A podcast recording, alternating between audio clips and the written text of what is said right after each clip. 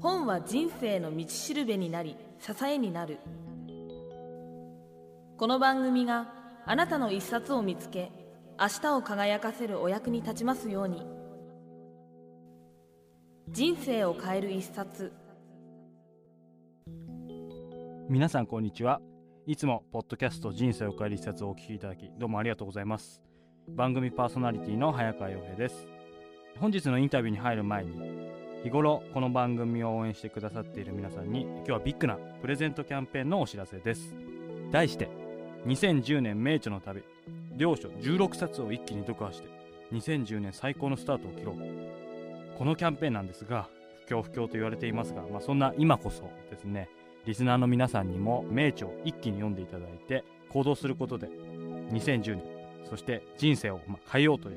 私の思いにご賛同いただいた15人の著者の方のご協力により実現した企画です。これから申し上げる著者の方からサイン入り著書をリスナーの皆さんのために番組へ10冊ずつプレゼントしていただきました。今回は16冊を1セットにして10名様総計160冊をプレゼントいたします。それでは気になる著者の方をご紹介します。吉井亮介さん山田真也さん石原明さん梶原茂さん浜口貴則さん臼井由紀さん平野智明さん松田美弘さん佐々木直彦さん島津義則さん坂口孝則さん木戸和俊さん中野隆さん三橋大輔さん上田渉さん以上15名でした。申し込み方法プレゼント書籍のタイトルについては iTunes 上に配信されている PDF 総計160冊プレゼント。2010年両所の旅キャンペーンもしくはブログ私のブログ聞き込みをご覧ください、えー締め切りは2010年1月17日。日曜日です。皆様のご応募お待ちしております。なお番組の最後にもう一つお知らせがありますので聞いてみてください。えーそれでは本日のインタビューをお楽しみください。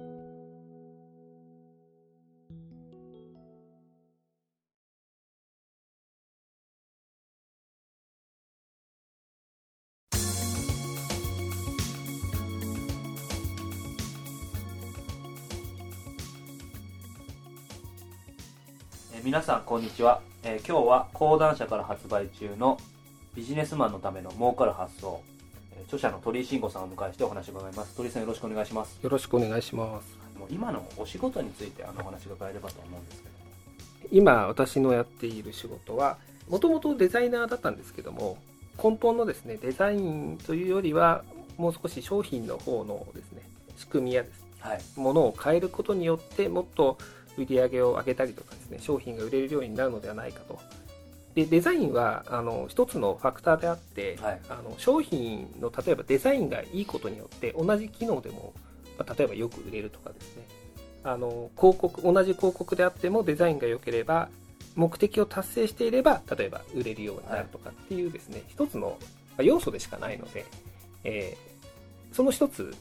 だと思ってるんですよ、はい。で、えーそれ以外にはデザインうんが同じでも逆に言うと機能が良かったりとか、はい。使い勝手がいいとかっていうのはちょっとデザインと絡んでくるものですから、えそういったものをですねコンサルさせていただいたりとか、はあの受託させていただいたりとかっていうことをしております。でそれ以外にはあの実際のビジネスモデル自体のアイデアというものも、もうお手伝いさせていただいてます。あのまさにその、まあ、アイデアビジネスというところも今そのやられてるかと思うんですけどももともと、まあまあ、デザイナーとして多分活躍されていた部分あると思うんですけどそれがそのアイデアビジネスの方に今シフトされている部分もあるかなと思うんですけどそのきっかけとかっていうのは何かあるんですか？先ほどもちょっとあの触れたんですが、はい。あのいろいろですねこういった商品を売れないかといって広告の依頼とかですね、はい。えーまあいろいろあるわけなんですけどもじゃあそもそもこの商品は誰が欲しいのかとかっていうマーケットをちゃんと考えないとですねデザインってのはできないわけですね。広告、あはい。広告ができないわけです、えーなのでそもそもこのマーケットってあるのと。なるほそもそもこの商品のマーケットというのは、まあ、狭いんじゃないかとか、はあのそもそもこの会社が売ろうとしているうところにそのマーケットがなかったりとか、はい。そもそもマーケットを考えないで作っていたりとかっていうことが、まあ、多々ありますと。であれば大きなマーケットがある。はい。買う人間がいるところに対して商品を開発した方が早いのではないかと。そこから携わらせてくださいはい。というのがあそもそもの考えです。実際あの本書を拝読してやはりあの、まあ、そのアイデアの発想の仕方とかそういう部分も非常に参考になったんですけども全体を通じてやっぱりその時間を大事にするというか使い方に関して非常に鳥さん意識が高いというか思ったんですけども普段その、まあ、この本書の中にできれば書いてなかったようなことですけども、時間の使い方でまあ心がけていることとかあとまあ視聴者に、まあ、こういこういったことは時間に対しては意識を持った方がいいよとか、まあそういったものがあれば教えていただきたいです。そうですね、えー例えば、まあ、仕事が終わって、まあ、今日はちょっと帰るかと。けどはい。普通に家に帰ってテレビを見て寝ましたと。何も起こらないですよね。で私は大体例えば仕事が終わったりとか、はい。まあ、合間があればその間でちょっとどっかへ出かけて例えば、まあ、カフェでもいいし、はい。まあ、バーでもいいし飲み屋でもいいんですけどもちょっと行って、まあ、隣の人と話すようにするとか、まあ、友達を呼んで話すとか、はい。まあ、というようにやっぱり人に会う。人に会うことによってやっぱり情報が収集できるので、はい。非常に意味のあることだと思います。完全に酔っ払ってあのグダグダでねはい。寝てしまったら意味ないと思うんですけど、はい。なるべくそれを意識するように心がけながらあのいろいろな人に会ったりとか、はい。物事を見たりとか、えーちょっと時間があったら例えば朝早く起きてどっかに行くとかですね、それ重要だと思います。まあ、会社員の方が多いと思うので、はい。あの会社が終わってから例えば何かの、まあ、美術展じゃないですけどなんかはい。見に行くとか、なんかイベントに行くとか例えば会社の前にですねどこどこを見てみるとか意識して何かやるって非常に重要だと思いますね。でやっぱりだから働くのは良くないと思います。例えば会社内であってもはい。何か挑戦していくべきだと思うんですね。それは仕事で挑戦するっていうわけではなくて例えば嫌いな上司がいたらはい。その上司に好かれるように頑張ってみるとかですね、そのなんか挑戦する気持ちはい。がすごい時間を有効に使う一つの方法かなというように思います。ただ嫌いだなと思ったままずっとね、な何年も働くようでは、これはですね、つまんないというかですね、無駄な時間を過ごしているというように僕は思うんですね。はい。むしろこの人嫌いだなと思う。なんで嫌いなのかとかですね、まあいろいろ分析してみたりとか、あの、逆に彼に好かれるように頑張ってみるとかね、はい。っていうような、まあ、挑戦をすることによって、毎日がその楽しいですね、挑戦の場であるというような風に生きていくと、非常にあの有意義なですね、まあ、時間が使えるようになるのかなと。あとはもう一つは、これあまり言うとですね、あの死ぬ人が出るんでやめてくれってよく言われるんですけども、ああまり寝ないです、私は。ど鳥さんショートスリーパーだっていうふうに、はい。寝てる時間がもったいないなと思いまして、例えば、1時間早く寝るんであれば、その1時間誰かと会ったりですね、はいすると、その1時間すごい有効なんですね。もしかしたらわかんないですよ。たまたまどっかの誰かに会って、あ、僕その仕事をお願いしたいと思ってたんですよ、とかですね。まあ、ないとも限らないじゃないですか。ゼロじゃないですよね、はい。書いて寝てしまったらゼロなんです。でも、会えばゼロではないわけじゃないですか。つまりゼロではない可能性をえ次々と追っていくっていうのが一つのビジネスの方法かなというふうに思います。ちょっとあの、例として、タクシーのはい話がちょっとあるんですけども、タクシーのね、運転手さん、あの、どういうふうにしたら、お金が稼げるでしょうという、ちょっと私よくセミナーで話す話なんですけども、あの、どうしたら、そのタクシーの運転手がね、よりいつもより稼げるようになるかと。えー例えばなんですけど、一つは、例えば、左折しない。あ、左折じゃない、右折しないこと。はいごめんなさい。あの、右折すると、お客さん拾えないじゃないですか。右折レーンに入ってる間、お客さん拾えませんよね。はい左折すれば拾えますよね。はいなので、右折をなるべく減らして、空車の時は左折だけしていると。そうすると、チャンスが生まれるわけじゃないですか。それと一緒です。あの、右折レーンに入っている時って家に帰って寝るまでの間ですね。この間ではビジネスを生み出さないので、つまり右折が終了して、道に入った瞬間にまあ朝ですよね。これが、例えば左折しかしなければ、ずっと寝ないのと一緒なので、まあこういったようなチャンスを増やすというのはそういうことですね。つまり、チャンスに触れる時間が一日のうちに多ければ多いほど、人より早くビジネスを成功させる可能性があるというふうに思います。僕も最初すみません鳥さんの本を読んだ時はやっぱりこの方まあすごいまあ天才的な方でやっぱりアイデア一つでいろんな大きなビジネスを動かしてる方だなというふうに思ってまずその印象が先にあったんですけども実際お会いすると、まあ、先ほどのもう寝る時間がもちろんもったいないとか仕事に対しても、まあ、やっぱりごい当然厳し厳しいというか当然なのかもしれないですけどそういう姿勢を持っていらっしゃる方かなという印象を受けたんですけども実際鳥さんにとってですねお仕事とはというかですね今のその、まあ、僕もまだ20代なんですけども若い人と多分接する機会も多いと思うんですけどもそういった方見ていて、まあ、感じることも含めてですね、うんうん。あの仕事とはって言うとちょっと堅苦しいんですけども、うん。鳥慎吾さんなりのあの、えーお考えをお聞かせいただければと。仕事っていうのはあの逆転の発想じゃないですけども雇われる側は雇う人のことを考えて仕事するのが一番いいと思ってるんですね。雇う人のことはい、で僕は一番初めにあの会社に入った時にあの、まあ、給料例えば20万ぐらいもらうとしまして果たしてこのね何も仕事ができない学生に20万円払うってすごいなと思ったんですよ。そうですねで自分が社長だったらばその友達ね例えば友達の顔を思い浮かべて、あいつに毎月20万払うってすごいことだなと。まあ、例えばね、社長はお金があるかもしれませんけど、あいつにですよと。働いてもらって月に20万って、いやーありえねえだろうと思うわけです。でこれバイトをしてると、なんかそういう気持ちじゃなくなっちゃうんですよね。あの、例えばバイトで働いてると、なんか時給が何百円で安いよねとか、っていう感覚になるんですけども、それ完全に雇われ意識じゃないですか。やっぱり雇う意識を持つのが大事だと思います。あの、雇う人の気持ちを考えると、こんなことじゃいけないっていうふうに思うようになると思うんですね。はいで、それは非常に若い人には、そういう気持ちを持っていてほしいと。っていうのは、将来もしかしたら自分が雇う側に立つっていうことがあるかもしれないじゃないですか。そうした場合に、どうすれば、そういう気持ちになってもらえるのかとか、どうしてモチベーションが上がらないのかっていうことに関して非常に勉強になると思うんです。はいそういう気持ちで仕事には臨んでほしいかなと思います。で、これはですね、仕事のモチベーションっていうものなんですけども、はいあの、いろいろね、あの方法あると思うんですよ。仕事のモチベーションの持ち方って。例えば雇う側の方から考えると、私の考えですよ。私の考えですと、例えば100人でやる仕事が100万円ですと。100人で100万円の仕事をやりますと。1人1万円じゃない。まあ、単純計算して1人1万円払うとしますよね。はいえーそれよりは100人でやる仕事を10人でやった方がいいと思うんですよ。ものすごい大変かもしれませんけど、10万円ですよねと。モチベーションが違いますよね。はい1万円もらえる人と10万円もらえる人のモチベーションが違う。人数とモチベーションのバランスだと思います。で、これが例えば、今100万円にしましたけど、はい100億円だったら違いますよね。例えば。はい。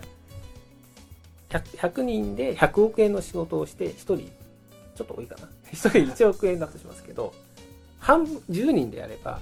10億円ですよねと。そのモチベーションは違いますよね。多分。まあそういったことだと思うんですよね。でなるべく1人で何でもできてたくさん仕事ができるっていう状態がはい。非常にこれはお得だということが多分わかると思うんですよ。つまり人と同じように働いていたら人と同じようになるかもしくはそれ以下にしかなれません。ねやっぱり人よりたくさん働くからたくさんお金がもらえるんだと僕は思います。なので若い人には本当にそういうふうに働くように頑張ってほしいというふうに思います。ねだから人より飛び抜けて頑張ろうって人はなかなかね最近少ないような気がするんですよね。結構本とかでもまあやっぱりそのビジネス書も多分表面だけをみんな捉えちゃっていかに効率よくそうとかなんですよねもう、まあ、仕組みもちろん大事なんですけど、仕組みを作って自分を楽するかっていうそこの表面だけ捉えちゃいますけどやっぱりその一番最初の根幹をちゃんときっちりそうですね。ビジネス書、今おっしゃられたように、本当に楽して儲ける方法とか、あのそういった面で、例えばアイデアビジネスとかいろんなものを捉えてると思うんですけど、これはですね、速度にしか過ぎないと思うんですよ。速度を速めるための施策でしかない。あはいなので、時間を有効に使って、人よりたくさん何かをすると、人よりもっとたくさんお金が手に入るというようなことだと思うんですよね。本来みんなきどっか気づいてることですよね。一そうです。ね。みんな気づいてるんだけど、まあやりたくないことって基本的にやらないので、いかに効率よく人よりたくさん働けるかっていうことがすごい重要なことなのかなというように思います。多分人より楽して人と同じ仕事をしていたら人と同じにしかならないんですよそういうことですよね。楽かもしれないですけど。はい。つまり楽な分だけしか残らないじゃないですか。なので人より楽して人と同じ以上に働いてこそたくさんのお金や報酬を得ることができるっていうのが私の考え方です。でもこれこれ多分真実だと思うんですよね。ね。人と同じだけしか仕事をしなかったらば、はい。全く同じじゃないですか。それただの楽してる社員ですから効率よく効率よく。何か他のことには使えるかもしれないけどそこ自体で生み出す、まあ、利益というか大きなものっていうのは変変わらないです、ね、そうですよね。で会社内で多分見ていただくと分かるようにあの優秀な社員って言われているエリート社員って言われている人は多分忙しいと思うんですよ。それは人よりたくさん仕事をしてるからだと思うんですよね。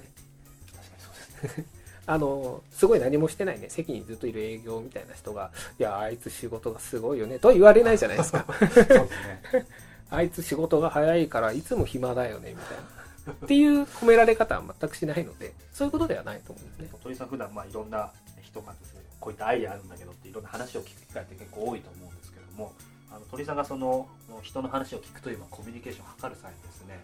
心がけているようなことがあれば教えていただけますか？まああんまり聞いてないですね。聞いてないですか？あんまりうん人の話は聞いてないですね。要素だけしか聞いてない気がしますね言われたことは覚えてますけど、はい。あの必要なことしかあまり覚えないようにしてまして基本的にはあまりメモも取りませんし手帳も持ってませんし、はい。何もあの記憶することはないです。ただその言われてる内容の重要なその仕組みの形だったりとか、あはい。要素だけ覚えてればそれは後でこう役に立つものなのでそれだけで十十分だというふうに思います。だから一字一句覚えてる方とかもいらっしゃるんですけど、全然覚えてないですね。それはもう多分とご本人の適性とかもあると思うんですけどもそういった本質的な部分をきちんとまあ聞き取って適切なことを多分まあアドバイスされたりすると思うんですけどそういったことっていうのは何かまあ一般の人が全部もちろん真似る必要はないのかもしれないですけど、はい。そういう本質を見抜く力というかね聞く力というかそういったものってどうすればなかなか身につけられるんですか？逆に言うと本質を喋ってない人が多いので本質を聞くように心がけるというのは重要かなというふうに思いますね。っていうのは、えー例えば私のところによく来る話として、はい。あのこれ本に書いたかもしれませんけどあのこういうふうにね仕事をしたいんで転職したいんですよって話よく聞くんですよ。えで私会社を辞めたいんですと、えはい。まあ、そこからスタートします大体転職したい人はそこからですね。会社辞めたいんです。あなんで辞めたいんですかと聞くと私、まあ、例えばですけどねあのブーケの仕事がしたいんですとあの花嫁さんが持ってるブーケの仕事がしたいんですと。そこまでなんですよ。そこまでしか言わないです。私ブーケの仕事がしたいんで今会社を辞め脱サラしてねブーケの仕事に就きたいんですと。あそうですかじゃないですか。そうですね。頑張ってください。これは本質が全く語られてなくてなんで転職その人は大体転職しません。これなんでかっていうと具体的じゃないからなんですね。これには本質が含まれていてブーケの仕事がしたいってなんでブーケの仕事がしたいのか。つまりブーケを手に持自分のブーケをも手に持った花嫁さんを見て幸せになりたいと。現場にいなきゃダメですよね。私が綺麗なブーケを作りたい。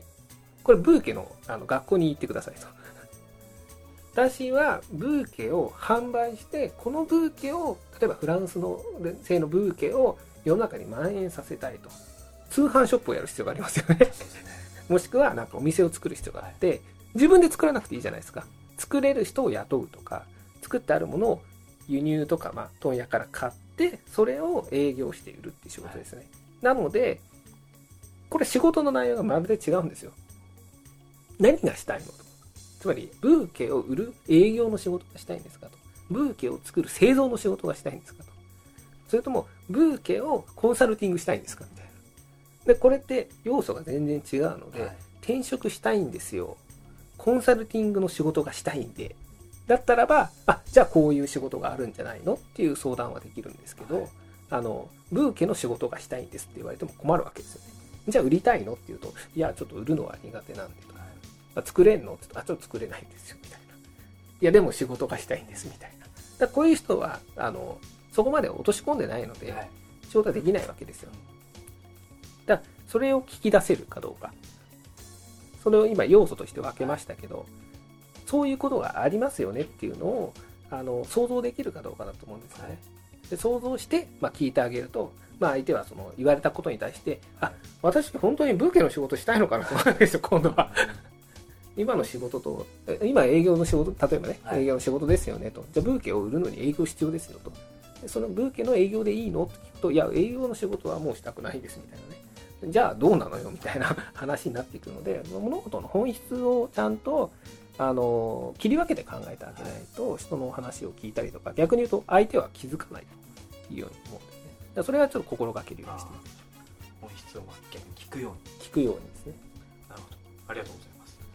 先ほどこの、まあ、情報収集のところでですねあまり本は読まれないとはおっしゃってたんですけどもそういった意味では実際今までの,、まあ、あの人生歩まれてきた中で本は当然読まれていると思うんですそんな中で、まあ、自分に大きな影響を与えたような一冊であれば、まあ、大きくは電気物だと思うんですけど電も、はい、これはもう小学校の時にお。親に買い与えられたとか、はい。自分で買ったみたいなものもあるんですけど、はい。あのまあ、電気物が好きで、はい。結構あの小さい頃読みますよ、ありますね。小学小学低学年ぐらいに読むんです。けど、まあ、その中でもエジソンの本が、あまさに発明家。はい。はい。あの非常に僕は印象に残っていて、はいまあ、小さい頃ですのでそんな中までびっちりこう読んだ感じではないと思うんですけど、エジソン電球を作りましたと。はい。で電球を作ったことがまずすごいと。はい。もう一つは電球を作った後に作った GE ですね。あジェネラルエレクトロニックっていう会社がまだ存続しているということがすごいなと。でそれが私が最初にすごいなと思った。あ電気の中の一つにはそうですねまあいろんな電気を読むんですけども、エジソンは結構成功してる方。なんで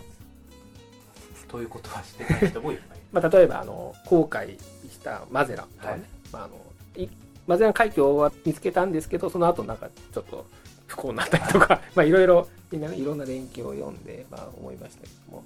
まあ、エジソンはその後すごいあのうまくいったなと。いうように思いましたね。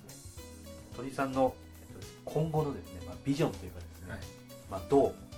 何か、まあ、ビジネスにしてもプライベートでも結構なんですけどもそういう描いているものがあれば教えていただきたいあのアイデアで、うん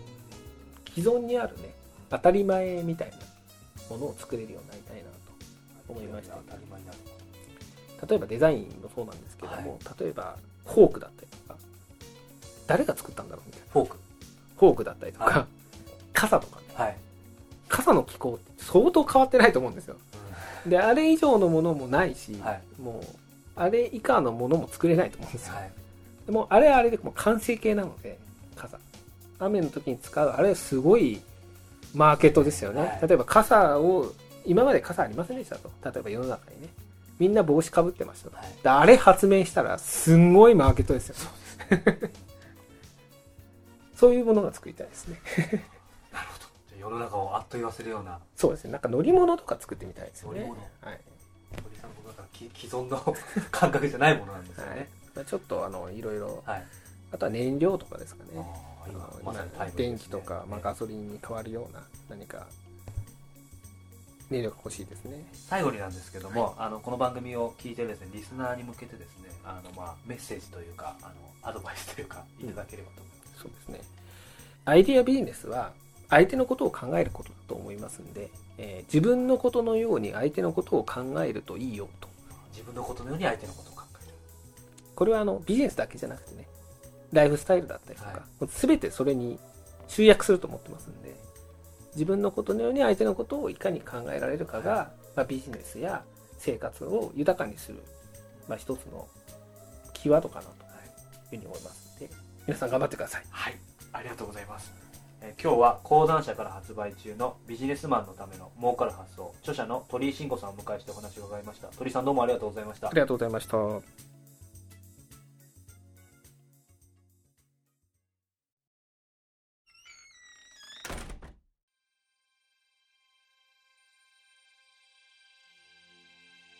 本日のインタビューの模様はいかがでしたか？さて、ここで皆さんにこの人生を変える一つよりお知らせがあります。2008年10月から始めたこのポッドキャスト番組。本当にたくさんの方のご支援のもと1年以上続けてくることができました。記者経験から取材そのものには慣れていた私なんですが人に聞かせるインタビューこうした番組は初めてのチャレンジでした拙いトークにですねついてきてくださったリスナーの皆さん本当にもう国内ももちろん海外イタリアやアメリカにもリスナーの方いらっしゃいますそして番組としてスタジオをきちんと借りたりする予算が正直ない中ですねいつも快く、まあ、事務所を貸してくださったり時にはカラオケボックスで撮ったこともありました。そして著者の皆さんご協力本当にありがとうございました。そんな気持ちも込めてこの度この本番組ではこれまでご支援くださったリスナーの皆さんとのリアルな交流の場人生を変える一冊オフラインミーティング2010を開催することを決めました。時は2010年1月30日土曜日午後6時から場所は文明開化のレトロな雰囲気漂う港町横浜の馬車道でジャズの似合う街馬車道で行いたいと思ってます。会費は4500円。場所や申し込み方法など詳細は iTunes 上に配信されている PDF 人生を変える一冊オフラインミーティング2010もしくはブログ聞き込みをご覧ください。いつも温かいメッセージをくださるリスナーの皆さん。時に本質やインタビューのスキルなどに対して愛情ある厳しいお言葉をかけてくださるリスナーの皆さん。ここまで続けてこられたのも皆さんのおかげです。このオフラインミーティング有名なビジネス著者さんが来るような派手なパーティーではありません。ただですね私にはこの番組のクオリティを高めてよりリスナーの皆さんの役に立つような番組を発信し続けていきたいという思いがあります。そんな早川とですね番組についてそしてもちろん日々の生活や仕事どんなことでもいいので一緒に話してみたいという方このオフラインミーティングでお目にかかれるのを楽しみにしています。以上パーソナリティ早川洋平からのお知らせでした。それではまたお目にかかりましょう。ごきげんよう。さようなら。